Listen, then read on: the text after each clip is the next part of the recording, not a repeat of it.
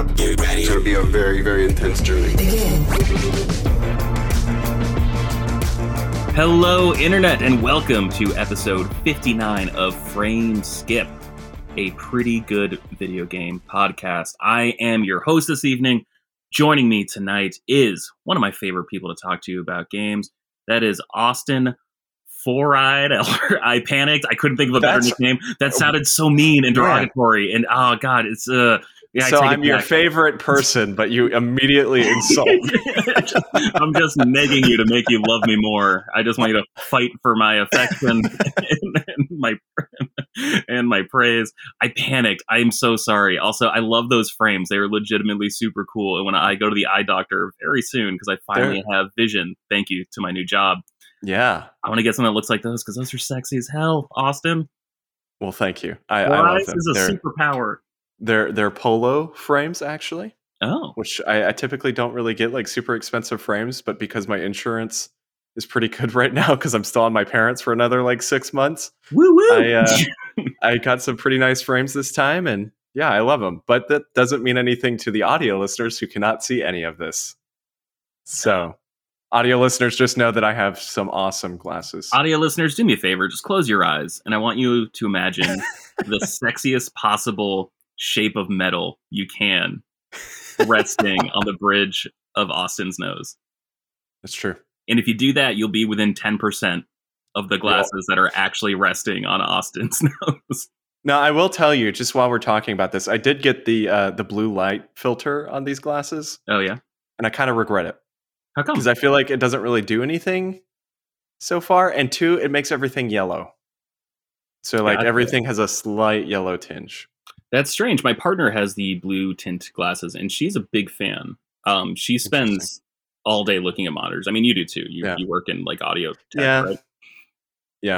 Uh, well, and maybe now it's like partially because I have them. I feel like it's not a big difference, but maybe going back to the old pair, you know, maybe maybe it's a bigger difference than I'm thinking. But anyway, Also, I wonder how many of your screens are dark because, like, you do do like audio editing stuff, right? And like eng- engineering and yeah, I well, I do a mix of everything. I do some audio stuff and and writing and production and but uh yeah, pretty dark usually. Pretty dark usually. gotcha. I wonder uh, just because uh, partner's a lawyer, so she spends Yeah. most of her time um like reading documents and typing in documents, and so because of that, like her screens are usually like white, and so I wonder like if Yeah. that's like a more effective use of That the- could be because our teleprompter is black and it has white uh, font. So like the the background obviously that I'm reading most of the day is like a black screen with with white text on it. So that could be that could actually be why. So you George, hear that, listeners? We are we are not just video game nerds. We're Yeah. also hypothetical scientists trying to figure out why certain things. So are, George, I, I heard you like they are. nuclear. I heard you like nuclear fission. Let's talk about that one a little bit. uh, I like fission. I don't think it's as effective as nuclear fusion. Um, ah, really? so I think once we get a compact fusion reactor, that's when things get really exciting. well, all right then. Oh man, That's a right. great way to start off the show. Yeah, so, sorry. Before we get into before we get into video games, because uh, we didn't talk about video games last week. That was our E3 episode, so we were catching Yeah. up on uh, the exciting stuff from E3, and I'm really glad we did that. But I was bummed because we didn't get to talk about what we've been playing, and you and I have both been playing the same game, Right. which doesn't happen very often. So I'm excited to dive Right. into that. But before we talk about games, I just got to say, man, have you seen Bo Burnham's new special on Netflix, Inside? I haven't, but I've heard like incredible things. Oh my goodness, man! I've been following that dude's career. I I did the math like for eleven years now. Um, like I saw him live when I was in college because I was like Nice. a fan of his. There was like a girl who lived on the floor above me that I had a huge crush on, and then she told me that she was in love with this performer named Bo Burnham. So I hated him for five minutes before googling who he was, and then I ended up having like a bigger crush on Bo Burnham than I did on the girl. Um, yeah, and so like just like seeing like the trajectory of I guess like his his message across specials has just been like so fascinating, and like this feels like the logical culmination of like everything that he's been saying about like performance and the audience performer relationship, and it's it was just uh, transformative. It was a very engaging special that I cannot recommend enough when you have time. I've actually never really consumed too much of his content. I've seen some things and heard some things, but I, I've never jumped I've never dove too deep into his stuff, but I, I do really want to watch it. Um, I've heard so many people talking about it, so it it it, it definitely seems like something that is like a, a must watch from Yeah. kind of the societal reaction to it. yeah, the, the zeitgeist uh, of, of the moment for sure. Yeah. I think um, I think you can totally watch it on its own. I think you'll get a little bit more out of it if you watch like his specials in order. Okay. Um, but also like that sucks. Like a, it's like me telling someone like, oh yeah, that TV show's really good, but uh, the first first two seasons are crap. But uh, once you get to season three, then it gets really. It's like, oh, I just have to watch 28 hours of television Yeah. before it becomes interesting. That's nice um yeah I, I totally have the time to do that uh so I, I don't want it to be like homework or anything like that but if you have the time i do recommend and also it's interesting to go back because i think this like i said is like the there's like a continuity between like uh, the statements he's making about uh art and performance and creativity and they all sort of like reach an apex in this but like it's interesting to sort of like trace the tree rings back to how he first started. Um right. anyways we're not here to talk about bo burnham. We're not here to talk about glasses. We are here to talk about nuclear fission so austin i'm just kidding. Um, we are playing Let's games. dive into it. we are playing games. We are playing the same game. Let's just talk about it. We've been playing ratchet and clank rift apart. We have. take it away because you've beaten the game. Yeah. So I I got it launch day. Obviously, I was really looking forward to it. I think a couple weeks back we had both done that episode where we talked about our our most anticipated games for the rest of the year. and we had both mentioned um, Ratchet and Clank Rift Apart, and so I was really looking forward to it. My one concern moving into that game, though, and if you've listened to the podcast a couple weeks ago, you probably remember this, where I was playing Control and just adoring that game. And just by chance, I beat the very last DLC like the morning that Ratchet and Clank came out. So it was like just the the perfect alignment of of everything. But um, I got it, and you know I've been dying to talk about this game because obviously, like you said, we didn't last week. Um, just beat it this morning, so it took me about a week and a half, and um, just a, absolutely adored that game. Yeah. I, I mean, I um, my history with Ratchet and Crank, if Ratchet, Ratchet and Crank, all right. ratchet and crank it baby yeah my history with with Ratchet and, and Clank is actually I don't I really don't have that much. I didn't play it too much when I was younger. I think I played a little bit of the first game. Um, and I did really get into Future Tools of Destruction and then Quest for Booty, but I actually kind of dropped off on on the PS3 gen right where I should not have because Right. A Crack in Time was the next one, and everyone says that game is like the best in the series. So, uh, still a game I haven't played. But it's you know my my point in saying this is I don't have actually like a really storied history with the series. Um, but I loved the 2016 one. I thought it was a fantastic game, and so um, just with that in mind, I I really wanted to dive into Rift Apart, and I did, and I loved it. It's it's a phenomenal, phenomenal, phenomenal game, and and up until this point, I feel like there hasn't really been a, a PS5 system seller. But I would honestly say that this, to me at least, is a system seller. I think had I not owned a PS5 and this was like the first game I had purchased a system for, the PS5 for, I would have been so delighted. sure Um, yeah And it's a shorter game, you know, it's only 10, 15 hours if you're trying to platinum it. But I still think that the the sheer joy that I've gotten out of this game is just unlike honestly anything I've played in recent years. I mean, there's something about it that's just so unique, you know, some of the writing, like you you sit there and you listen to some of the the context and dialogue that's happening and for the first time in like years, I just like audibly laughed yeah at parts of this game Yeah. and it just made me like really happy that i'm like sitting there playing this game and like you know feeling like a kid all over again and just laughing and enjoying my time with it and enjoying the characters and the worlds and um just everything about it, it, it my my mini review would be i think it's a, a near perfect video game. I think there are some flaws here and there but i think as far as games in recent years it's kind of funny because like coming off control two weeks ago i said it was one of my new favorite video games of all time and honestly this one's probably up there as well. Like i i really love rift apart i really love rift apart it's really funny too, right? Because like Control is like a third person action shooter where like your powers like help you manipulate the environment. And Ratchet and Clank is like almost the same game, right? But it's just like it does it with such like a, a joyous, cartoonish lens. You know, and so you have all these different weapons that let you interact with the environment, and more mm, not mm, environment's kind of a stretch, but I guess like lets you sort of handle enemies in different ways. Um, and so it really is funny just like comparing those two or going from one of those games immediately into the other because it's just like this is one interpretation of a third person shooter and it's just like oh cool we just went the complete other way. Like we're like okay what if this you know the controls like what if this was like a really deep introspective uh almost like nihilist nightmare? And then Ratchet and Clank was like what if this was like a water slide that you could just like right, right. shoot shoot aliens and robots from and it's like oh that's actually like or like an amusement park it's just like oh that's actually way more my speed right now. Like I don't know if I'm gravitating towards it because of the past year. And actually, uh, I've I've had like a really fortunate life, but like the year before the pandemic was actually just like super stressful for me, just because I, right. was like having a lot of anxiety and like panic attacks, and there was like a 14 month period where I was like scared to leave my apartment basically, unless I was going to like work or the comic book store or like not even bars, but just like this one bar in particular, and I'd only go on Thursdays. Uh, like it was, it was, and so like I don't know, like if that's what my my brain chemistry is and like why I'm like oh, this is just like so good to me right now. But it really is.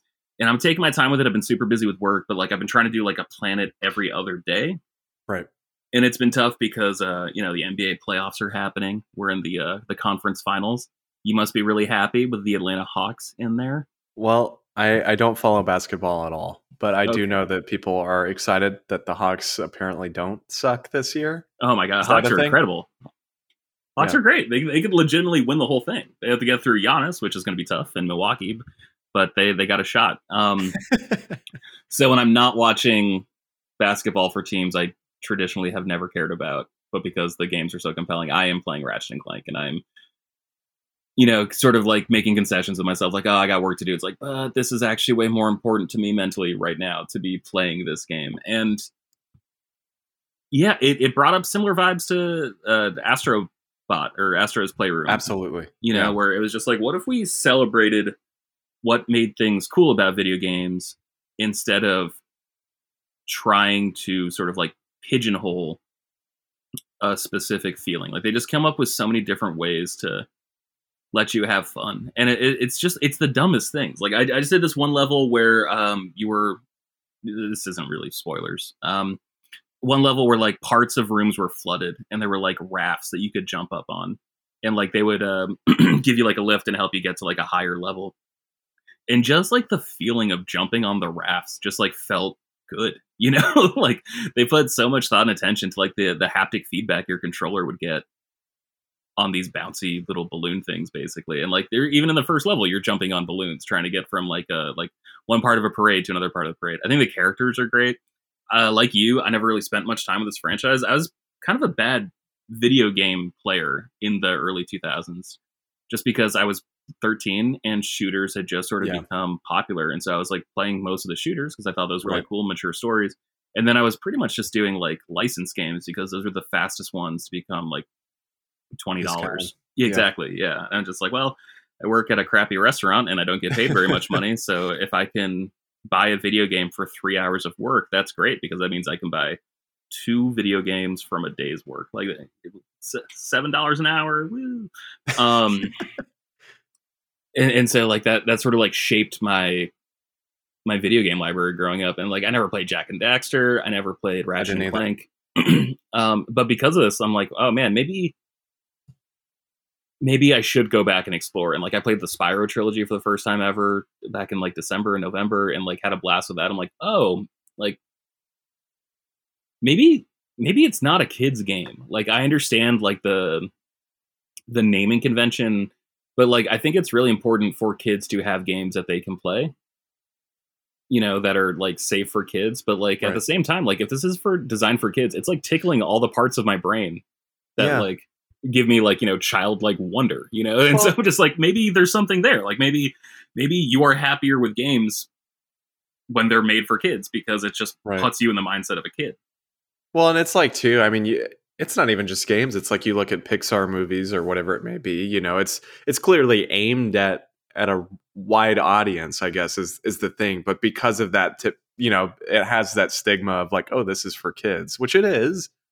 But um, you know, you could say Ratchet and Clank is for kids as well. But I think the the better descriptor would be it's it's meant for all ages, and um, certainly Ratchet and Clank. I mean, there's stuff in it that's like ridiculous. Like I. I don't even think I actually noticed this, but apparently all the games have some sort of innuendo in their name. Oh yeah, and I I don't think I actually ever noticed that until like a few days ago. And so this one apparently is supposed to be ripped a fart. Yeah. And I was like just in shock. Like I didn't know that that was what rift apart was supposed to a kind of align to. But there's certainly think my point is it's certainly like sure kids can enjoy it and I'm sure kids would love it, but certainly I think there there are certainly more like adult aspects and and the series has certainly aged, I think as well. Like it it's definitely aged with us. Um, there's just parts of it like the the story in this game to me was so thrilling. Like there was actually a lot about it that is super super well written, and I really cared about the characters. Um, and like you said, it really tickled a part of my emotions, my brain that like I feel like nothing else really does aside from maybe the Nintendo game here or there sure. depending on what it is. But even this, it's like it's the perfect mix of kind of that fun for all ages atmosphere mixed in with that story that is maybe a little bit more mature. That is maybe something that's more like emotionally driven. Um, and I love it for that. I love it for that. Yeah, I'm I'm having a blast. Like I, I wonder if I'm like artificially extending my playtime with it too. You know, like just like putting it off. I'm like, okay, just a little bit. Like you don't like I don't want to say like the PlayStation 5 is in like a drought. I don't believe it is. Plus, there's so much from PlayStation 4 that I didn't play. Like, I, it's not a bad thing that there isn't like a new banger PlayStation 5 game coming out every week, you know? Uh, but I wonder, like, if I'm just like, you know, trying to preserve it, just like a little bit of like water in the desert, you know, just being like, all right, you can have some today, but not all of it. Don't go, don't go crazy, young buck. Um, yeah, no, I'm enjoying it. Like the particle effects are gorgeous. Uh, the the seamless transition between like actual dimensions is beautiful. Like it, it's just it it's such a it cool way that they fractured this reality. It, it's great, and I love the the new character, like the uh, Rivet. Like I, I think she's awesome. There's another, and I'm not going to spoil it, but there's another new character you get a little bit later on. Have you gotten to that character yet? I believe so. Yeah, that character is awesome too, and oh, I, I, fantastic. Yeah, I really like um, to me at least, I, I, like all the new characters they introduce in this game because it feels maybe this is a weird um, comparison, but it feels kind of like a, the the start of a new Ratchet and Clank series. Mm-hmm. Like, um, I think it was kind of similar with the Future series on PS3. It was intended to be kind of like, okay, we've done the original three or four or whatever it was on PS2. Here's the next saga. Um, and this definitely feels that way to me. And I love that because it, it makes it the perfect starting place mm-hmm. for people that haven't played Ratchet and Clank before, or people like us that never really dove too deep into the into the series. Um, because all the new characters, you know, everyone's on the same ground uh, yeah. as far as the audience. So, um, but yeah, I mean, just to comment on the the graphics, it's it's got to be one of the best looking games, if not the best looking game I've ever played. Um, it's it's absolutely gorgeous, and I've been playing on the performance RT mode. Mm-hmm. Is what I've been doing. I don't know which one you've been doing, but the the ray tracing is fantastic. I think I went for performance too, because like I'm still playing on like a, a 1080 TV. Like right. I'm, I'm, still at my parents' house. Um, so they don't they don't have like you know the 4K wizard TV um that that I'm excited to unpack from storage and and plug my PlayStation 5 into finally. Yeah. Um, no, I, I think it's great, and I think it's really interesting that like um, I feel like there's two types of like story conceits we've really sort of been exploring a lot lately, and one of them is like time loops, and that yeah. one I understand just because of like the nature of the last year, where right. every day just felt like a a microcosm of a of a macrocosm. You know, like it just felt yeah. like you were just exploring the same cycle because you were stuck in the same space. But another territory that I feel like we've been exploring lately, like, is like this idea of like uh, like a multiverse, like a multiversity of experiences and it's just like hey like if you feel alone there's another place where there's someone just like you who feels just like you but isn't you like that because of that you're not alone and like i, I think like uh into into the Spider Verse was probably like the most prominent one of that of the Right. past couple years, right? But Ratchet and Clank, I think, like picks up that baton really well. Um, and yeah, I just uh, I don't have enough good things to say about it. Like the game is just it's exactly how I want to spend the hour or so every other day that I have time to to play a PlayStation game. Yeah, and it it's very digestible. I mean, I maybe it's just because of like my lifestyle and my my kind of my social life or lack thereof. Um, but I really have grown fond of like the the 10 to 15 hour game. Oh, it's perfect. Yeah. It's it's so much better like than the 50 hour title. I mean, it, I almost avoid those completely anymore just because I don't have time. And um the length of this game is perfect. The story is like perfect. And and like you said with the planets, what I was doing was I about the same thing I think. I was doing about half a planet every day or um at times the only reason I was able to get through it so quick is I would do half a planet in the morning before work and then the other half when I got home. So it's very digestible, and I, I really liked uh, that as well. But yeah, I mean, I just I can't offer enough praise for this game. It's it's so so good. And um, next, because I haven't played it yet, I'm going to play Miles Morales, which is like the perfect kind of follow up to that because Oh man, that's also by that's, Insomniac. that's like a ten hour game. So Yeah. I know. I'm really looking forward to it. Um, I'm really excited for you to play that. I know Seth wasn't a fan of it. I love Seth. He's just super picky when it comes to Spider-Man stories, and I understand why because Spider-Man's super important. Spider-Man's been there for him like his entire life. I get that. He's very protective of Spidey. Um, I think it's really important to remember that Miles Morales is not Peter Parker. And so they have Yeah. different they have different experiences. And so I think as long as you go into this understanding like this is going to be a different Spider-Man, you're going to have a good time. And like I I love that. I think that was like the, the exact iconic Miles Morales story that like the comics have kind of produced, but I, I guess Yeah. like it's just weird because like with Peter Parker, you just like point to so many like oh what about this story, this story, this story, like all these like defining moments. And Miles Morales is just like so new that like he doesn't really he doesn't He's have as many of those. yeah. yeah, but like this game, I really think is like one of them. You know, it's like this and like Spider Verse, and then there's like a couple stories that come to mind. But uh, besides that, uh, yeah, again, I, I I don't have enough nice things Yeah. to say about that game either. I'm really looking forward to to digging into it finally because I bought it the day I bought my PS5, and for some reason, I don't know why I didn't dig into it immediately. I think I was playing. Oh, it was because I was playing Ghost of Tsushima still when I bought my PS5, Nice. and I I played that game for like another couple months after I bought my PS5. So I just never never you know picked it up, never dove into it. But I mean, I have to say, I, I know I'm gonna love it just because I loved Spider-Man PS4, and I'm not that particular when it comes to Miles Morales. I really like his character actually. Um, but I, I just want to say before we move away from this that uh, you know obviously Miles Morales, Ratchet and Clank, both developed by Insomniac. I gotta say, I mean, they might be my new favorite developer. Really? I mean, they're after Spider-Man PS4, which I just absolutely adored. I mean, the story in that in that game I couldn't get enough of. Mhm. And then, you know, Rift Apart, the same thing. And I'm assuming I'm gonna adore Miles Morales too.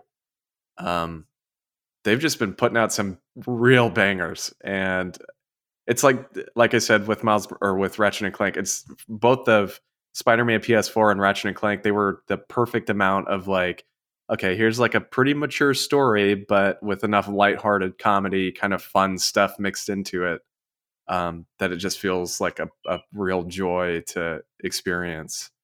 And um, I'm I'm all about that right now. So very cool. uh, no, I think that's really cool. That um, like I, I know that like Naughty Dog probably gets like all the praise, and like Yeah. I think they're probably the most talented developer, but they're not the developer I'm like most interested in. No. You know, like I really like Uncharted Three. I, I like the Uncharted Yeah. series. I think it has its problems. Um, Yeah. but I've like still like I've never been compelled to like finish the first Last of Us, and because of that, like Yeah. I've never been compelled to finish the second Last of Us. You know, but like there's just something about Insomniac sort of like exploring all these things because Insomniac they also did um oh god what was that Xbox One Sunset Overdrive. yeah dude that game ruled like that, that, game, that game was great um and so like they've just shown just like a variety that I find really interesting and the fact that they're like uh we want to say something about the power of the console about um sort of like connections or whatever maybe Ratchet and Clank is the best way to explore that. It's like, all right, we want to say something about like epic storytelling. Maybe Spider Man is the best way to do that. And so like they just their ability to sort of like dance between different genres, I guess, is like really interesting. And I, I don't mean to dog developers that like always stick to like third person or, or first person, whatever. Like I, that, that's not like a, a critique on them, but I feel like the fact that they do take so many risks is part of what keeps them sort of like right keeps their sword sharp uh, sword sharp i guess you know just because it's like okay we get to do this we get to like get everything we want to say about it out right now and then they work on something else and they're like well you know what? It's been a couple years. I think we got one more thing to say about how we explore this type of space and they just get a chance to experiment and i think that's you're uh, you're way more interesting um. Yeah. No i agree. I i yeah i i just think they're there there's something about their games that i feel like no one else is really replicating right now um I don't know what that is. I think it's like I said, there's just something about them that are, to me at least, there's just such a blast um, involved with playing them compared to, again, like you said, with Naughty Dog. Nothing wrong with their games, but uh, they're so, to me at least, with Last of Us, for example, like I didn't even.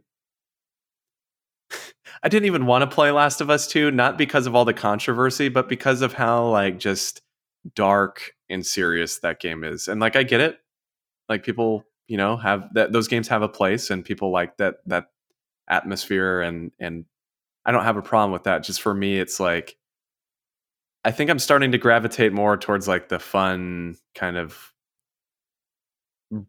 I don't know what I don't know how to describe it, but the more like Pixar type stuff, the sure, more like you yeah. know fun for all ages. Like this is just a blast to enjoy and play. No, man, like hey, let's release a game about like an incredibly serious and dark and heavy topic at a time when people are having very yeah. dark and serious and heavy right. emotions. And so it's like, right. well, actually, I right. might watch Muppets Take Manhattan instead because that seems like a little bit more my, my speed. Like, I think that's like the yeah. stimulant I need to introduce into my system right now, as opposed to this incredibly, like, by all accounts, incredibly gripping, compelling, wonderfully told, it like, it perfectly produced like story. Like, I'm not denying their Absolutely. Uh, their their craft. It's not that, but it's just like, look, man, I know me, and right now I can't handle this. like, yeah. um, maybe some other time. Instead, I'm going to play Astro's Playroom again yeah. because the GPU Jungle song makes my heart feel things that I haven't felt in years. So I'm yeah. gonna just skip right to that section, you know. Um, right. All right. I think we've uh, gushed enough about Insomniac so. and about Ratchet and Clank. Um, fantastic game. Yep. Do you, you think it'll go on sale soon? Well, I did see today for Prime Day, um, a lot of PS5 games were on sale, and Returnal was already fifty dollars. Okay. So that was a couple months back. So I, I you know, if I don't, Amazon might be the only retailer doing that sale, so I'm not exactly sure. And I know Returnal probably will not have sold as well as Ratchet and Clank will. Um, but I would bet still that yeah, probably within a couple months it'll probably be 50, 60 bucks at least. It's just tough because like this is art, this is people's hard work for years, and so like yeah. I I can't come out and say that this game isn't worth seventy dollars because like to me it is. Um, but I can also see a world where someone spends seventy dollars and they're just like, "Huh, that was it." Right and like yeah, Ret- I mean, Returnal even even more so. Like that game is like a, a masterpiece to me, but also it's like man, if you eh, I, I, don't think there was a demo for it, so like there was no, no, real way to like sort of try it out. It's just like, oh, this thing that I didn't like in the first time. Oh, that's the whole game. Yeah. Like, oh crap, man! Like seventy bucks is a lot of money. You know? No, I can't buy it because that's exactly me. I'm like, I, I, I've heard good things about it, but I've also heard like the whole kind of repetitive nature of it, and I'm like, man, I just I can't like I financially I just can't put down $70 on that game. But maybe once it's like 20 30 bucks I'll try it. But no, for sure. Uh, uh with with uh, Rift Apart, I get it, you know, $70 for 10 15 hours. I know that's not everyone's like favorite thing, I suppose, but um, you know, I, I know there are people out there that that play, you know, 6 hours of a game every day and at that rate, maybe $70 isn't isn't worth two two nights of a video game. I don't know. Um, but to me, no, I, I, I for sure think it's worth seventy bucks. But I get it. Gotcha. All right, final final question: Are you going to platinum this game? Yes, I'm two trophies away. Very cool. All right. So uh, from what I can tell, I'm just like playing through the game naturally. I'm not like going back and like farming for trophies as I go. Uh, from what I can tell, you can do it in one playthrough if you're careful. Yep. Um, but it seems like it does like a really good job of like helping you as the it, as the game yeah. goes on. It's very easy. It's there's nothing really much to it. There's a few things that are like collectibles, obviously, you know, your standard kind of collectible things you have to find, but for the most part I don't at least that I know of nothing is missable. Gotcha. I don't think there's anything you can actually miss. All so. right. All right, so we're gonna go from talking about a super fun game to um, I'm sorry, uh, a significantly less fun game. Um, I've been checking out all the PlayStation Plus games every month just because I moved from San Francisco, where a lot of my friends are. I feel very isolated here in Maine, so I'm using video games as a means to uh, stay in touch with people, and that is why I loved Zombie Army Four, uh, platinum that I think, since the last time we spoke. So wanted to give an update to people. Super fun platinum. Um, great DLC. Really, really enjoyed that game. Uh, this most recent month, Star Wars Squadrons came out on PlayStation Plus, which is super cool. That's not the game I'm talking about. Uh, Virtua Fighter Championship Edition, I believe, is what it's called, or a Virtua Fighter. That one came too. It's also not the game I'm talking about. I am talking about Operation Tango. Um, I think I talked about We Were Here at the end of the year last year because that, yeah, that's like a, a, co-op escape room game and so operation tango operates in a very similar space to that it is essentially an escape room where one of it, it's a two-player co-op game. You have to have uh, voice chat in order to play. Um, one person plays as a hacker one person plays as an agent and so you are constantly one character moves forward two steps so that another person can move up one step and then that person moves up two steps so the other person can move up one step. So it's very just sort of like cooperative inching along. I think there's so much to like about this game and when this game works this game is incredible and when i say works i've had issues with um with like connectivity like i've had like headsets just like drop out but like work on like the playstation chat but just like like in the playstation party but just not work in the game and that's been annoying and i've had a couple like session ending bugs where I'm just like, all right, this is the last thing we have to do, but like there's no button prompt to do the thing that I know we have to do because I've already beaten that level. And so like those things are frustrating. That's not even what I'm talking about. I think what makes a game like this good is how intuitive you can make certain things. And so it's just like you're presented with uh, three sets of information, A, B, and C. You communicate that to your partner, being like, all right, I have this, this, and this. Does that correspond to anything you're seeing? And then like you, the other person's like, yeah, I'm in a room. I see a keypad. It's looking for something like a four digit number. And you're like, okay, uh, I have a four digit number. Try typing this in. And then that opens up a door. And so like that, it's sort of like that sort of give and take relationship that happens between uh, the hacker and the agent. And when it works like i said it's fantastic. You just feel like you're the smartest people in the world. Like it feels like in portal when you finally like crack the the puzzle you're supposed to do.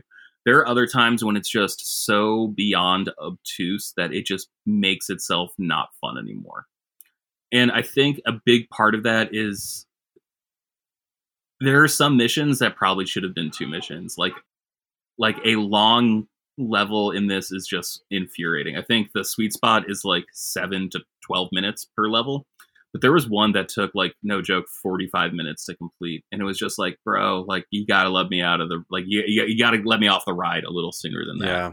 And so like you got to break that up. I think that probably should have been two or three missions. Um, and so like in that regard, it was a little frustrating. But I mean, it's free with PlayStation Plus, so um, you should check it out. I really like the art style. It has like this sort of um, like post millennialism, I guess is like what I call it. Like it almost looks like those like progressive animated car insurance cartoons. You know what I'm talking about? Like the flat ones that like John Krasinski right. did the voice yeah. for. Uh, and it's just got like this optimistic future vibe that I really dig, where like it, it looks like the future we were promised, like at the beginning of the millennium. And so like because of that, I'm like obsessed with this game. Like I think it looks gorgeous. I love the art direction in it.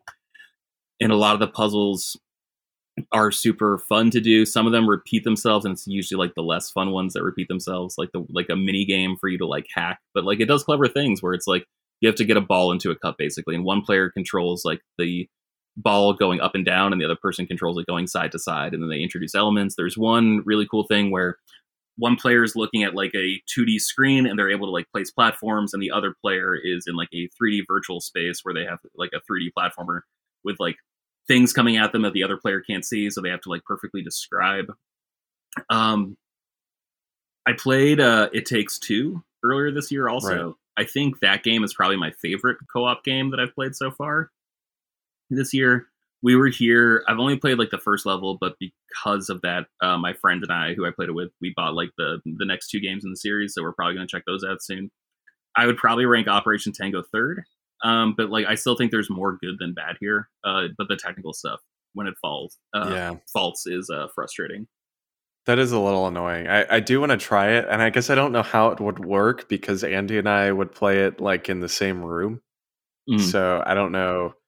Um, chat wise, I mean, obviously, I guess for the purpose of the game, like we would try to avoid looking at each other's monitors, but um, I do want to try it because when I heard that it was like a co-op only game coming to PS Plus, I I hadn't heard of it first off, and um, I'm always looking for games like that just because that's you know Andy and I really like to to to dive into games together. So um, I do want to play for sure though. At some point, it takes two, but I probably will try out Operation Tango as well.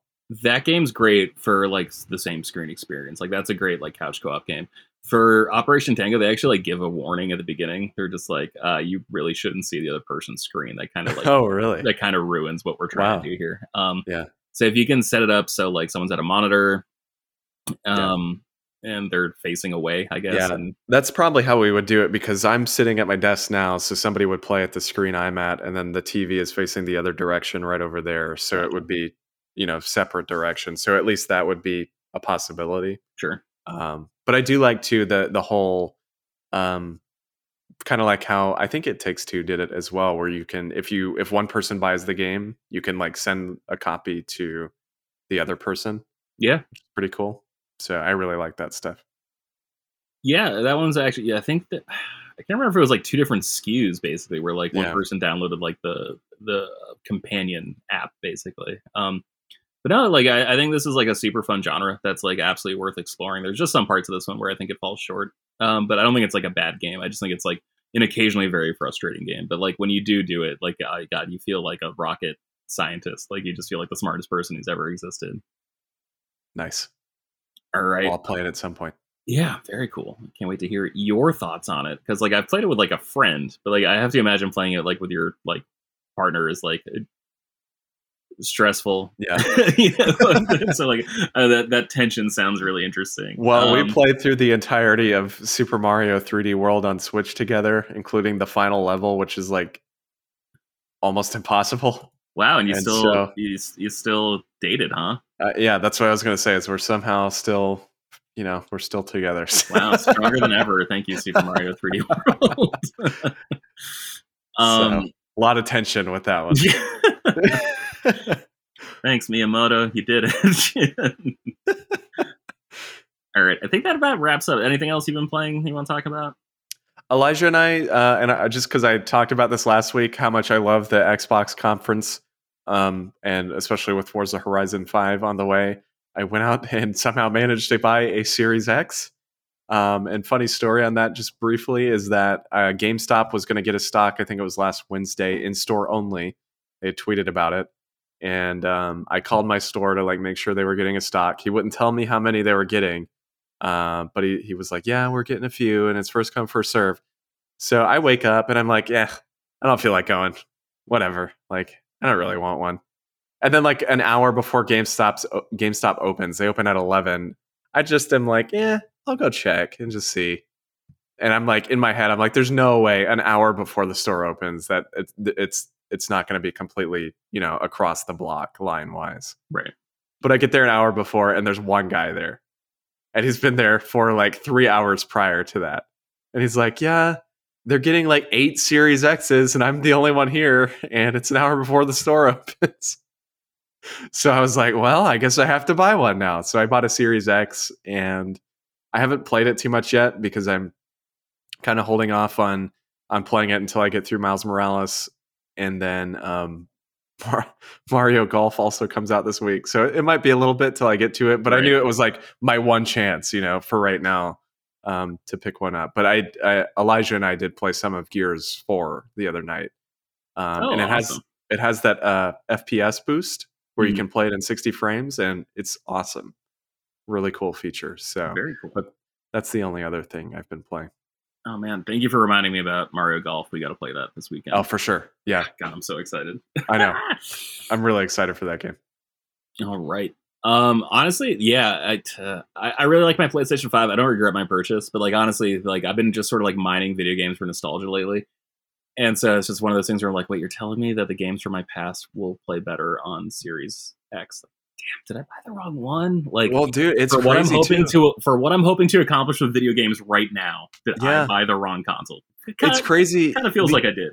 it's crazy because there are so many games. You know, on PS5, a lot of the games that were on PS4 got like upgrades where, um, you know, they got the upgrade version with the frame rate boost. But on the Series X, some of the games just, I don't know how it works, but it's just called like FPS boost. And some of the games just, I guess, unlock their frame rate or something. And so, like, Skyrim and Fallout 4 and Fallout 76 all run at 60 frames on Xbox Series X, but not on PS5, which is fascinating. Amazing. All right. Um, all the Far Cry games, Far Cry 3, 4, 5, New Dawn, all 60 frames on Series X, but not on you PS5. know what? I have the platinum in Far Cry 3 on PS3 and PS5, but or Yeah. PS4, but I do not have all the achievements for it. So that is something I need to consider going forward.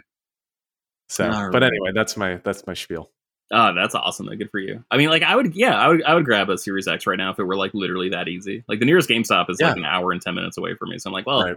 I'm not driving for that just to maybe have a chance of getting a Yeah. Series X. Um, Yeah. But yeah, if I could just like roll out of bed and be like, yeah, screw it, I'll go check it out. Um, no, it's really funny. Um, Yeah. All right, so that brings us to our main topic, and our main topic tonight is something so confusing that we had to. It had to be Austin to explain it to us. Um, so there's a new Hideo Kojima game coming out, or maybe there's not. But what if there was? But it can't be. But if it is, that would be amazing. But it's not. But it might be. Austin, this is too much. I am too dumb to play Hideo Kojima games. So that means I am too dumb to follow this entire just insane story wrapped around Yeah. the game. So do you want to handle it from here on out? Yes, and I'll try my best. I think if I had to guess, most of the people listening probably know the details for the most part. So I'm going to try and stitch to this together as much as I can, but it's probably going to be pretty pretty difficult for me to do so. So just an FYI in case I'm like not making any sense. But basically, there was a game that was revealed. Sorry, that just That- sounds like a Hideo Kojima game at that point. We're Yeah. just like, yeah, it'll probably make sense if you really pay attention. If you already know, but if you don't know, then uh, Yeah, God, God help you. Yeah, if you haven't watched the 12 hour explanation video, yeah. And if you haven't watched it backwards, set to Snake Yes. Eater, but the German version of Snake Eater, not yeah, the and English if you didn't say if you didn't say um, Jareth into Yeah. your microphone while you were watching the video, then you won't you won't get you won't understand it. yeah, and if you did not, and also if you didn't say Mantis into a mirror three times with the lights off, he can't come in and help explain it to you. Yeah. okay, so basically, um, in April, this game was revealed. I believe only on the PlayStation blog. I don't think it was shown off anywhere else. Um, but it's called Abandoned, and basically the gameplay they showed was kind of this forest type setting. It's like snowing. Um, it looks to be some sort of first person shooter survival game. All right. I am. wi- Um, I am with you so far. Okay. Right. And so again, this just kind of popped up on the PlayStation blog back in April. So it's been a couple months now, uh, over a couple months. It's been about two and a half months. Um, but nobody ever really thought anything of it. Um, it just kind of appeared, and it was another indie game and made by this studio, Blue Box Studios, I believe, is the the supposed um, game studios title. Blue Box Game Studios, that's what it is. And again, like nobody batted an eye until the past seven days. And um, I don't know the exact timeline on all this stuff, so I, I'm probably way out of order. But basically, there's this huge theory that this game abandoned for PS5 is actually some sort of secret Hideo Kojima or Silent Hill related video game. Which, of course, you're probably thinking, well, that doesn't make any sense because Kojima doesn't work for Konami anymore. And last we heard, Kojima had some sort of weird, like, kind of antagonistic sever with that company. Like, it, it things from what the public heard, it, it, wasn't a very happy um, ending with well, Kojima and Konami. Well, no, dude. I mean, obviously, because like, what there was that shot of like what Norman Reedus drinking a mug that just said what Konami's tears, right? Yeah. Like, was like, yeah, dude, that was like a total, a total middle finger to Konami. Like, of course, it was not an amicable split. Yeah. Um, so, I mean, with that in mind, this whole situation is weird. Obviously, like coming off of that. Um, but basically, the the theory is, like I said, that this abandoned game is somehow connected to Kojima. And I'm not going to go into everything because it's literally just like pages and pages and pages of stuff. And um, you know, we'll talk about at the end whether we like actually believe this or not. But you know, there's a few examples like um, obviously the the most prominent one is that Kojima's done this before. Um, he did it with Metal Gear Solid 5 he they announced the Phantom Pain was what it was called at uh, the Game Awards. I think in like maybe 2013. Yeah, 2014. That that, yeah, that feels right. And it just came out, and it and and Geoff Keighley was like, "Here's the Phantom Pain. It's made by Moby Dick Studios." And it was like, okay, all right. So it's like a new game, new new development team, whatever. But of course, over the the kind of media cycle of that title, you come to find out that like the director on the game is named Joakim Mogren. And it's like this guy that has bandages all over his face. Um, obviously echoing um, the character in the Phantom Pain game, which I, I, won't spoil who that is, by the way, because that's still one of the best story moments in all of, of, of Metal Gear. Um, but basically, it was this fake guy saying that he was the director of the Phantom Pain, and of course, we all know that it's Metal Gear Solid 5. Um, they eventually announced that like maybe a year after they announced the Phantom Pain, they added on Metal Gear Solid 5, the Phantom Pain. Um, so he did that with that, and then he did it again with PT, which I didn't actually remember. PT came out, from my understanding, they didn't say it was related to Silent Hill at all. Um, and they said that it was uh, being developed by 7780 Studio, um, which of course was not accurate. It was actually Kojima Productions at the time before it was canceled. So my my point is this has happened twice already with Kojima. He's already done this like weird. All right, I'm making this game, but by the way, you're not going to know for like a year. yeah, sorry. This one's for Elijah, but he just gave him the old Dinkenflicka, right? Uh, just want to make yes. sure he's just want to make sure he's listening to this yeah. episode that he couldn't make. Um, yeah. All right, so I'm with you so far. Okay. So he just does a whole bunch of head fakes on these games, which I kind of understand. Like, I don't. I've never. Uh, Peace Walker, I guess, is like the only Metal Gear game I've ever played or beaten. I guess. Right. I just don't have like a whole lot of familiarity with Hideo Kojima, but like I think the dude is incredibly important to the games industry because like I yeah. think having an auteur is critical. Like I, th- I think that's what like really helps cement it as like an art form. You know, like if you right. see something so unique and so singular that you can just like look at a movement or like look at a cutscene or just look at any aspect of the game and just be like, that is a Hideo Kojima product. You know, right. um, like I, I think that's insane. Like that's really cool because like how many hundreds of people does it take to make a game these days, or at least like a game that lives up to like AAA modern expectations? instead right. to like cite one thing and just be like, "That's uh, that's uh, old Hideo eh, throwing a curveball at us again." Like that's incredible that you can just like make yourself known in a sea of people who literally have to build this entire fictional world, like this apparatus around your idea. Like that's that's so cool and so important. Um, but besides that, like I just like, oh man, I get so bored playing his games. like, uh, yeah, it, it. It, it's it's not anything on him. Like he's he's telling very interesting stories. They're just not stories that I'm individually interested in. Right. Huge difference. Um, and so just the fact that like everyone like the fact that he did the two head fakes is just like incredible because like he just wants like a distance yeah. you know he just wants to like not have people anticipate the Hideo Kojima game for two years. You know, he just wants Right. There to be nothing and then exist a Hideo Kojima experience. I Like, think that's part of it. I mean, I don't. I wonder why he. And I'm not. Again, I'm not saying that this is happening again. I I don't fully believe that this is a Kojima game, and I'll get into some of the kind of quote unquote evidence here in a second. But I kind of wonder, like in his head, when he did that with PT and with Metal Gear, if it was kind of like, okay, let's announce this and see what the public's reaction is, and like gauge, you know, because I guess in in my eyes at least that gives kind of a, an interesting view where it's like you know you slap the name metal gear on something and people obviously are going to be excited.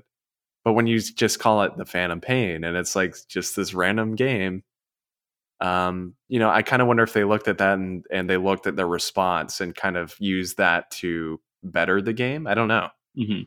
i don't maybe maybe it's just kojima like playing tricks I, well, I that know and I, I think there's like a strength in like the anonymity of it too. Yeah. You know, um, I don't know, like it's got to be so just like liberating to be like I'm making a game and no one knows I'm making it. You Right. know, like I'm, I'm doing this like incredibly big, daunting thing, and no one is just like waiting for what the guy who did Metal Gear Solid Three is like doing. You know, like I'm he's Right. just able to like come in blind and like there's no disappointment when it gets delayed and there's no confusion when like David Hayter doesn't come back, you know, and it's what's his nuts from 24, you know, like Yeah. there's no t- sort of like s- weird cycle operating a not even about your game but about the production of your game which is like inherently different than the final product of your game you know? There's like right. and, and so just like operating independently of all that just sounds like really cool. And like i don't know if he was doing that because like he was trying to drive up the mystique. That might have been part of it but like I, I think part of it too was just he wanted to distance himself from it. Like he didn't want to make he didn't want it to be like a hideo kojima game until it was like ready to be consumed as a hideo kojima game. And like i, I respect that. Like I, I completely get that.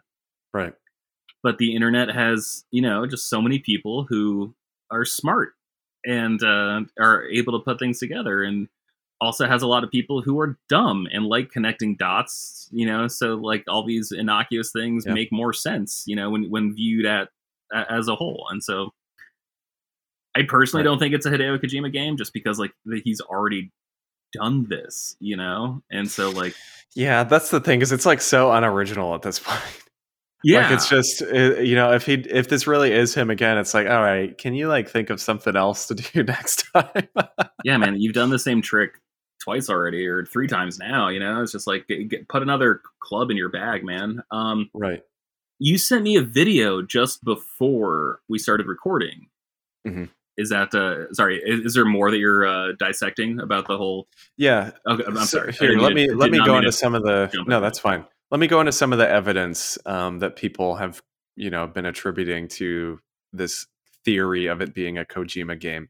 Um, and I'm just like I said, I'm just gonna hit some random ones. There's like tons of it. So um, and and half of it I think is just crazy people aligning something that isn't necessarily like actually a connection. but um, okay, so one interesting thing that this team is doing that no one's ever heard of, they're getting a PS5 app that apparently allows real-time trailers for the game on your PS5. And obviously, if you think back to the second to last thing Kojima did, PT, that's literally what that was. Um, it was it was essentially, in fact, he called it a playable teaser, is what PT stands for, and so it just strange on that front, I suppose. Um, no one's ever done this on PS5, or and no one's done it really since PT, and so that's kind of an interesting one. Um, this studio, Blue Box Game Studios, again, supposedly the ones working on Abandoned. Um, they made some tweet a few, uh, I guess it was last week. They said, guess the name abandoned equals first letter S, last letter L. Of course, people believe that means Silent Hill. But I believe, I, They I- were- all right, that one's kind of a str I guess like the importance of like the game from like this studio we've never heard of. Like, all right, like that. Yeah. That's that's weird. That's like I don't want to say red flag because that's like a negative connotation. But I'm like, all right, that Yeah. that uh, lifts one of my eyebrows. yeah, But like I don't know, like the the dude's really smart, right? Like Hideo mm. Kojima is very smart. I think he'd like Yeah. hide it a little better than than this, and like how a first grader like finds words in like a word search. You know, Right. like I think it'd be a little deeper than that, but I don't, I don't know. Yeah. So that's an interesting one. Um, let's see. Sorry, I'm looking around a little bit because this article is like 400 pages long. Uh, uh, this is a good point. Blue Box Studios, Blue Box Game Studios, rather, and then PlayStation Studios, the logos are like completely reversed. So the PlayStation Studios logo has the black kind of border with the white center uh, square with the black PlayStation logo in it whereas the blue box game studios has the black inner square with white text and then the white overall um, kind of border. And some people are saying oh maybe it's blue box game studios because it's like the color of the ps4 case. And i'm like eh that, that seems like a bit of a stretch to me. The blue box game studios apparently only has a single employee hassan i'm gonna butcher this name Ka- kahraman who of course coincidentally shares his initials with hideo kojima Okay, Again, yeah, maybe maybe a little bit of a stretch on that one, but I don't know. Um, let's see. The only previous game that they made supposedly is a Steam early access title called The Haunting Bloodwater Curse. Um, and if I'm not mistaken, oh no, it's this one. And they've also supposedly made a game called The Whisperer for Android, but it it can't be found anywhere. So it's there's some strange things here. There's another Sure. game that they said that they made, but it only has five downloads. So, but to me, that's also like, okay, maybe this is because it's an indie studio that no one's heard of. yeah. I don't know. That's tough though, right? Just because Yeah. like Ready at Dawn made like the God of War games on PSP and like Right. Daxter on PSP, and then like their next game was like what, like The Order, 1886. It's like, Right. well, that's kind of a stretch. Like I'm, I would never Yeah. tell a developer because they've made one type of game that there's no way they can make another type of a game. Exactly. That's why I think it's a little bit of a little little out there, I would say. Sure. Their their Twitter account is called BB Game Studios. Of course, for those that play Death Stranding, BB, that was like a a thing in that game. I believe that's what the little like babies were called, like the BB pod or something. Sure. So people are associating that with Kojima. Um, here's an interesting one, and I wanted to talk about this. We talked about this briefly, but there was a Death Stranding director's cut trailer. They announced the game would be coming to PS5. Yeah. Um, some interesting stuff there because there are actually full on Metal Gear like references in that trailer. Uh, the dude, yeah, I uh, you're a big Metal Gear fan. So I like. I don't want to say what happens in the trailer because you haven't seen it yet, and I don't. Think you, it seems like you haven't had it spoiled for you yet. Um, I've seen. I I know that there's like he's in like a box or something at some Yeah. point, and Yeah, that part because it's funny. I didn't think it was a Death Stranding trailer at first. I thought it was him remaking Metal Gear at first. Like Yeah. that, like that's how like heavy the the references were. Was that I thought it was the other game. Um, well, super interesting. Like that, you should watch that whole segment with yeah, I need Hideo. Kojima because, like, I like I said, I don't really care for Hideo Kojima's games. I think the dude is like fascinating. Like, I follow him on Twitter just because he like always posts like, "Oh, hey, I'm reading this book." You Yeah. know, it's just some weird book on Yeah. like music, like Devo music videos, and it's, it's just like talking about like the art production or like the set design that like went into that. I'm like, that's weird. I didn't know that existed. But that's cool that like that's what you're thinking about tonight. Um, and he he just has like all these like weird thoughts about like you know, uh, like predicting like 9-11 basically in like one of his games or, or just like how 9-11 like affected one of his games. I need to rewatch it because it was already, Right. if E3 already feels like it was a year ago. Um, but like, he's just like a thoughtful dude who just like thinks about every possible angle that something could be like interpreted. And so because of that, like, I'm like, maybe this is a Hideo Kojima game. Um, Right. Well, the thing people aren't really talking about is there, from my understanding, there's like full on just Metal Gear Solid music in that trailer. Um, and if that's the case, again, I haven't really watched it. I've I've clicked around in it, but I haven't fully watched it yet. But if that's the case, obviously Sony had to get that approved by Konami. Sure. Like they could, they couldn't just have like Metal Gear Solid music in the in the trailer without repercussions. Right. So that's kind of an interesting thing as well. Um, yeah, I mean, there it's just a lot of different stuff. And then the last one I'll probably touch on is that this Hassan Kahraman, who is the supposed only person at the company based off their LinkedIn. Um, he has an interesting PlayStation trophy list. Um, and okay, no, you're going to say resume, but all right, yeah, hit me. No, so there's a game on his trophy list that does not exist. It's called um, Demon Blood, and it you it has Siren Head, I guess, in its artwork. Artwork, um, which if you don't know Siren Head, that's kind of like a, a I guess some horror kind of not character, but mytho- mythological creature. I don't know. Sure. Um, but uh, I guess somehow Junji Ito has connections with with Siren Head. And about a year ago, Kojima said that he and Junji Ito were in talks to work together. So okay. it's a little little interesting that this guy has a PlayStation game on his trophy list that literally doesn't exist that has Siren Head. I will say I think that's probably the strongest point for me is that that is a little weird because obviously PlayStation has to approve games for them to be on the trophy like platform. Sure. So, I mean, well, it's just like it's. so this is obviously alluding to something bigger, right? Yes. Because like you can't just yeah. mess with Sony API. Like, I, like they just no. wouldn't let some dinky ass developer who's like who doesn't have right. a pedigree or like resume. Like they just wouldn't let them mess with that. Like this is like kind of genius. Um, like native marketing at this point. You know, like this this is like a great like this is like kind of stuff that like I wish I would be able to pitch at ad agencies. It's just like, hey, what if we just right. like made us? What if the the advertising campaign at least like before we even like announce it is just like a scavenger hunt? Like, what right. what if it is just like uh, like finding the friggin' Zodiac killer? You know, like like what like what if it is like that? Yeah, and um. You were mentioning this guy. You sent me the video that he yeah, posted. So, yeah, that's a good point. Um, and like it does kind of look like a hostage video. Like I did not get vibes of like a dude who was like like it felt more like a production than like a confession, if that makes right. sense, you know? Um like it, it, felt more just like okay, this is the part where we have to like admit that it's just us and like yeah.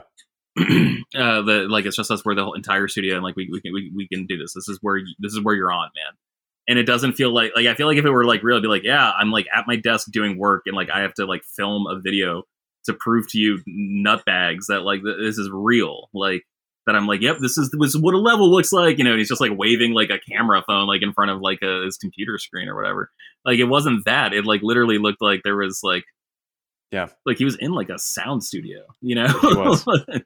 it's very interesting too and and these are my last couple points is that that video obviously he comes out and he's like i don't know the exact quote i probably should have looked it up but he says something to the effect of you know he's not uh, affiliated with uh, konami or with um, kojima mm-hmm. and that they're just their own team and you know that sort of thing but the the interesting thing that people have been pointing out is that and again this is kind of like just something I feel like people are saying because they hope it's true.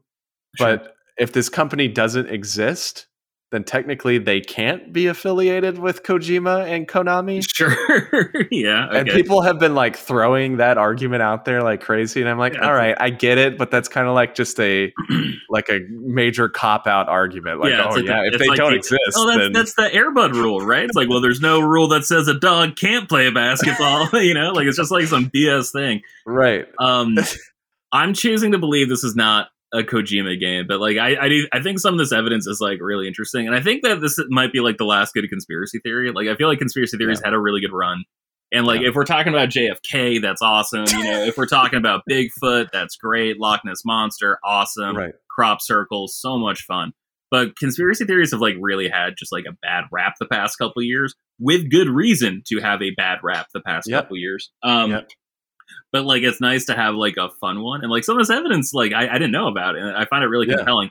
I'm choosing to believe it's not just because like I would if I were this dude like let's pretend this uh this this uh I, I can't remember his name I'm sorry the blue box Uh, Blue Blue Box Studios, or, Yeah, or the- guy is the guy at Blue Box Studios. Hasan Kahraman. Okay, I believe if, is his if- name. if this Yeah. Hasan is like a real person who's like genuinely developing a game that has nothing to do with Hideo Kojima, and then like this game comes out, and everyone just like bombs the reviews because they're just like, man, this is supposed to be like a Hideo Kojima joint, whatever. He's just like, yeah, man, I told you for a year and a half, every single day that it wasn't. Like that'd be like devastating. Where it's just like you don't even want to believe that I could make a game worth your time because of tenuous connections that you animals manage to draw up in your eroded brains between like oh yeah both of our initials are the same gotta be a kojima game. Like I, I'm, I'm like defending this game developer from like the uh, uh, immediate backlash that would exist if it turns out this game is real and is not a, a tied to kojima at all. The evidence is like compelling.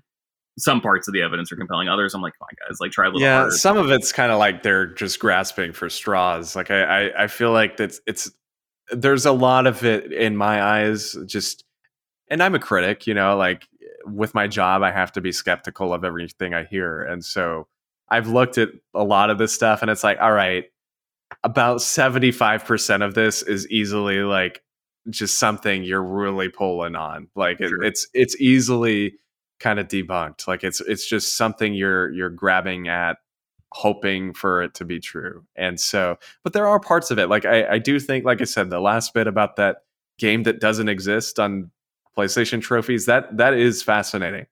Because Yeah, like this because guy that, has no that's- resume. that's Sony's in on it at that point, Right, You know, like right. That's the weirdest one to me. And Yeah. so I do think something is potentially going on. Do I think it's Kojima related? I don't know. Um, could it be Silent Hill related? Maybe, but I don't necessarily know that Kojima is exactly involved in it. I mean, honestly, I don't know. Besides the name, is there any sort of like indication that there's a connection to Bluepoint, who were like the masters? No, of, actually. who are like the masters of remasters. Sorry, that was so bad. Uh, No. but like, because they were long attached to like a, a Metal Gear. Solid reboot, right? Or like a like a, a remake, I guess. So they, yeah, I mean, they did the HD collection. Uh, Mhm. Was Bluepoint, and then yes, there was a rumor going around for a while that they were remaking Metal Gear Solid. All right, so Um, let's let's put this in perspective and then let's wrap up because we are getting a little long. But like, you can go first person in Metal Gear Solid, correct? Right. Uh, like I'm I'm basing this off like the the Twin Snakes version. Yeah, you you That's- well, That's the one I've like watched someone play the most. And like, it doesn't the first person ex- uh, perspective you can exist? I guess you can, but it's not necessarily you can't stay in it. You can do it when you're Fixed. standing still. Gotcha. Yes. Yeah. All right, so there's that. Uh, it takes place in Alaska, so there's snow. Right. Blue box, blue point. There you go. nailed it right that's that's the three we need i have no idea uh, i'm really No. dumb when it comes to when it comes to stuff like this uh, I, I think it's exciting like i get why people are getting into it but at the same time it's like ah some some stretches here guys i don't Yeah. know what to tell you I'm just I my my biggest worry is like you said that this is going to come out and it's not going to be at all connected to anything and then this guy is just going to get destroyed. well it's just Um, amazing too because like there was all that metal gear stuff shown so like clearly like the metal Yeah. gear so many metal gear assets exist in a ps5 quality thing Yeah. Right. You know, it's it's ah the conspiracy. will- this is this is a fun conspiracy theory. I'm back Yeah. in it. I'm I'm back on them as It's- like a as like a genre. It's fun. It's fascinating. I mean, I, I don't like I said I I don't think I believe it necessarily, but I wouldn't not believe it if they came out and announced that like it was somehow connected. Um, but uh, the the last thing I'll say is that not that he knows everything, but Jason Schreier did come out and he was like, "Yeah, I think this is going to end in disappointment." And I was like, "Well, that's an interesting take as somebody that does have a lot of kind of inside sources and um, not that I'm a fan of him, but I, I, I think it's just kind of interesting to to get the viewpoint of somebody that obviously knows a lot about the kind of the behind closed doors stuff in the industry. Um, Sure. Kind of coming out and saying that, yeah, maybe like- don't get too excited. Yeah, like Jason Schreier, like the dude like loves ruining a good time. You know, like Right. he he is Yeah. he's got more leaks than like a sinking ship. You know, like Yeah. that, that guy loves to just ruin And maybe- people, ruin maybe- people's parties. Um, Maybe Kojima's got it locked. You know, maybe he's not letting anything out there. Maybe he's sitting there. It's just like maybe he's, but also like maybe he's just like, all right, I fooled Jason. He was the he was the the, the toughest the toughest Yeah. domino to knock over, but I got him. Um, God, So- I I care nothing about Metal Gear Solid, but like all I want to do now is like explore these games, just like better understand this guerrilla marketing tactic that's Yeah. like seemingly going on. Yeah. Damn it, damn it. Um, it's it's fascinating. Should I play Twin Snakes? So I get one to. I would. I mean, if you've never been into them, I don't know if you're going to get into them now. But I, I, I love Metal Gear. hmm. The I will say you should look up the story of two Metal Gear Solid Two. I played a little bit of that one in college, and uh, I, I just remember like the one the one thing that like really sticks out to me is like you're on the rafters like crawling through while that guy's like giving a speech. I'm like, oh damn, this is really cool. Like this feels like a like a Bourne movie. There like, is like some a flashback scene when he was a spy. There's some story stuff in that game that is so almost dystopian the way that Kojima predicted the future. Like there there's a whole monologue at the end of the game that like predicts the 21st century. It's Damn, fascinating. Damn it, that is exactly my speed. I'm always Yeah. talking I'll about. send you I'll send you a video after this. It's really interesting. All right, cool. Damn it, Um, I'm just gonna play these games. is there like a baby mode on them? Because I feel like I'm just not good. I at- think so. I think there's an easy game. mode. All right. I think there's Cool. an easy I'll- if I'm not mistaken. I'll check it out and report back on the podcast. Um, any, anything else uh, you want to you want to add? I don't think so. All right. Well, I think that brings us to the end of Frame Skip episode 59. Thank you so much for listening. If you have listened, if you are hearing this message to you right now, that means you know Frameskip can be found on various podcast services. But you know, it'd be really cool if you told your friends about it. Let's get some more ears listening to this show, and you can tell your friends whether they got Android or iOS or some weird device that I'm not even remotely Linux. familiar with. Yeah, is there other Linux phones? There's got to be, I don't know. Maybe. yeah. Um, yeah, we're available on Podbean, Apple Podcasts, Spotify, Google Podcasts, Stitcher, iHeart, TuneIn, Amazon Music, and YouTube. So you have friends, but you do not have excuses for not telling them to listen to the show. So please do so. If you would like to send a question, we are always happy to hear from our audience, and we would love to answer your questions on air. You can send it to our bit.ly form that is bit.ly slash frame skip frameskipq or you can send it to our podcast directly at our email that is frameskippodcast at gmail.com or you can hit us up on twitter at frameskippod and we are also at that same handle on instagram. Um, a bunch of our hosts are not here tonight. Normally we've uh, normally we roll five deep or four and a half deep depending on how you want to count some people. Um, so uh, seth who is not here tonight you can reach him at seth the 90s kid on twitter Please don't follow him though. He um really doesn't like it when people do that.